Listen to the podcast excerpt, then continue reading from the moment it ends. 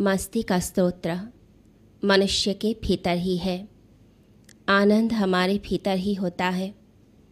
बाहर की जो वस्तुएँ हैं, बाहर के जो सुख साधन की चीज़ें हैं, वो सिर्फ़ हमारे अंदर के आनंद को प्रकट कर देती हैं। उसमें सहयोगी बन जाती हैं। जैसे सूर्य जब सुबह उदय होता है तो फूल खिलते हैं और फूलों में जो छुपी हुई सुगंध होती है, जो गंध होती है, वो मुक्त हो जाती है, वो चारों दिशाओं में फैलने लग जाती है।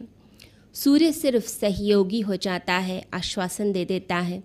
उसकी मौजूदगी में जो भीतर छुपा हुआ था, बस वो मुक्त हो गया।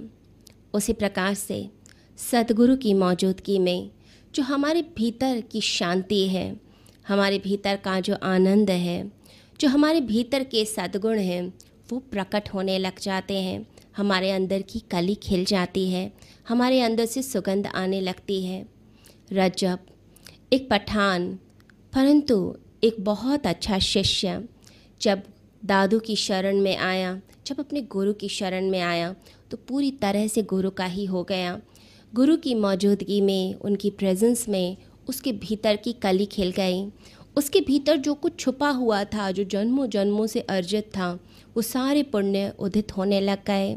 उसका जीवन ही बदल गया और इतना प्रेम अपने सदगुरु से हो गया कि जब सदगुरु नहीं रहे तो रज्जब ने अपनी आँखें ही बंद कर लीं और उसने कहा, जो देखने योग्य था, वो तो सब मैंने देख लिया। देखने योग्य तो मेरे गुरु ही थे उसके बाद उसने कभी अपनी आँख नहीं खोली।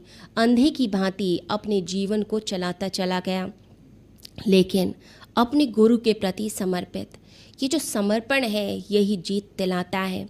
ये जो हर समय एक ही की याद रहती है, एक ही परमात्मा की, एक ही गुरु की, और हर समय उसी के सानिध्य में कार्य होता है। हर कर्म फिर पूजा बन जाता है। जैसे गीता में भगवान कहते हैं, भक्ति योग में कि तू मन को और बुद्धि को मुझे समर्पित कर दे, मुझे अर्पित कर दे। जब तू पूरी तरह से अर्पित कर पाएगा, तभी तू भक्ति में सफल हो पाएगा। ऐसा भक्त ही मुझे प्रिय है। हमने एक तारीख को देखा है।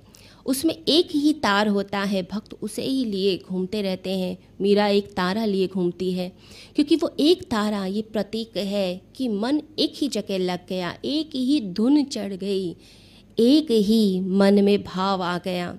बस भक्ति का भाव, बस परमात्मा ही याद आता है। जब बूंद बूंद गिरती रहती है चट्टान के ऊपर तो चट्टान का सीना तोड़ देती है। परमात्मा की छोटी छोटी यादें भी जो दिन भर हम करते हैं, वो सब एक जीवन ऊर्जा बन जाती हैं, शक्ति बन जाती हैं, जो हमारे पापों को नष्ट कर देती हैं। कबीर जुलाहे थे, साड़ी बुनते, परंतु मन कहाँ रहता? परमात्मा की याद में मन रहता था। वे अपना सौदा बेचने भी जाते थे तो जिस व्यक्ति को भी कपड़ा बेचते, उसे राम कहा करते थे। वो व्यक्ति कहता तो मुझे